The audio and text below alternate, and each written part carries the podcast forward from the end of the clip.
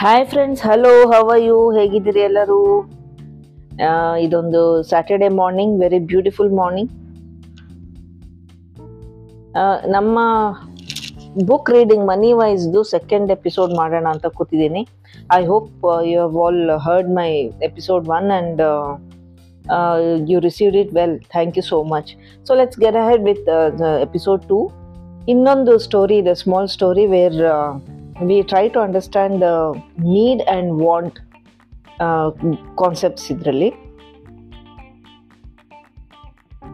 So the tagline is if you don't so you shall not reap ಇದು ಬಂದು practical steps to make a financial plan ಅಂತ ಇದು chapter ಹೆಸರು so the author is going to tell us our story of twins Ramesh and Suresh Gopalnath had two children, Ramesh and Suresh. Both went to the same college and both secured jobs at the same time.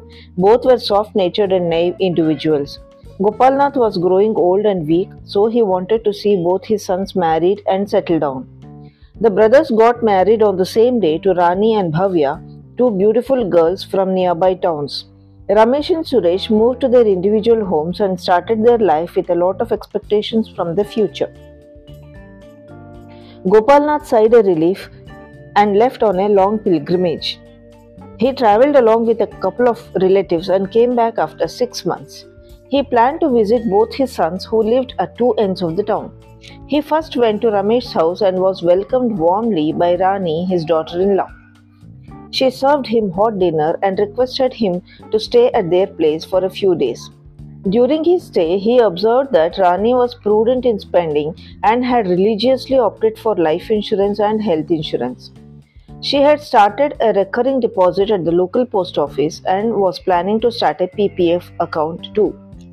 Gopalnath was very much pleased and happy that his son Ramesh's life was moving on along the right path. Gopalnath now wanted to visit Suresh and took leave from Ramesh and Rani, who were unwilling to let him go. He reached Suresh's house by afternoon and it was nearing lunchtime. Bhavya opened the door and invited her father in law reluctantly. She was slightly annoyed that he came to visit them without prior intimation. Gopalnath was hungry and was expecting that Bhavya could serve him would serve him lunch. After a long time, Bhavya came out of her room and casually inquired if he had had his lunch. When he replied that he did not have his lunch, she ordered food from a local restaurant. Gopalnath was unhappy but kept quiet. His son Suresh returned home in the evening.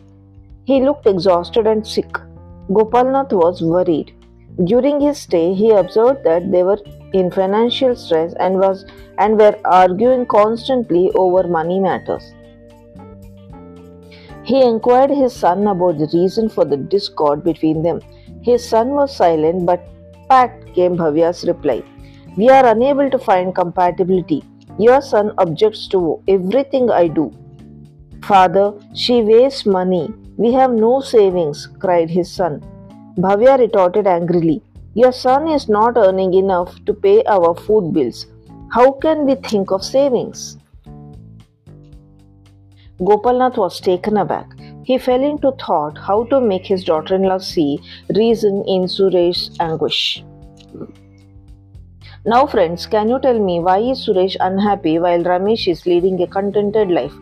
If Ramesh can say, why is Suresh unable to do the same? The answer is financial planning. If you plan your expenses based on your income, there are lesser probabilities to get into financial distress.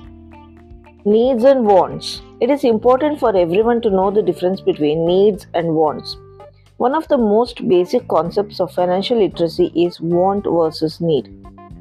What are they exactly? A need is a requirement, something essential, a thing you have to have, something you can't do without. Whereas a want is a desire or a wish for something you would like to have. It may not be absolutely necessary, but it would be a good thing to have. Defining needs Needs are the things we need to survive. Needs can be broken into two broad categories absolute necessities and near necessities. Absolute necessities are things that are important for our basic survival. Some absolute necessities like air, sunlight come free of cost, but some need money to buy, like food, clothing, and shelter. Near necessities include things like vehicle, with insurance coverage, utilities like electricity, gas, and water, and telephone or a mobile. Though the near necessities are not necessary for survival, they are fairly important for us to function as members of society. Defining wants. Wants are things that we would like to have. Virtually everything else falls into the category of wants and could be uh, cut, uh, cut out if necessary. We need to drink lots of liquids to stay alive, but do we need sodas or do we need ice cream? Even though we need food and water to survive, we do not need ice cream and fancy drinks to survive. So these things are wants. We need a home, but we may not need a five star facility to live. When people aspire for expensive homes, they tend to incur heavy loans. Thus, an expensive home is a want and not a need. Even in case of clothing, a designer label on, on everything is not necessary for survival. Needs and wants are at times tricky. If people feel owning a car is a necessity, so be it. But aspiring for a luxurious car is definitely a want. The extra money spent on the larger or more luxurious car is money that could have been saved or spent on something else. Needs and wants also vary from person to person or family to family, and this can get confusing for youngsters. A small family may need a small home, but a family with more people or more number of people may need a bigger house. Thus, needs and wants vary from person to person or family to family. Now it is essential that you need to decide your list of needs, near needs, and wants to lead a happy life. This is where the necessity of financial planning comes into picture. My dear friends, thank you for listening to me. In this episode, I think we learned, I suppose we learned difference between needs and wants. Okay, see you with a new episode soon. Thank you for listening to me. Happy reading. Bye bye.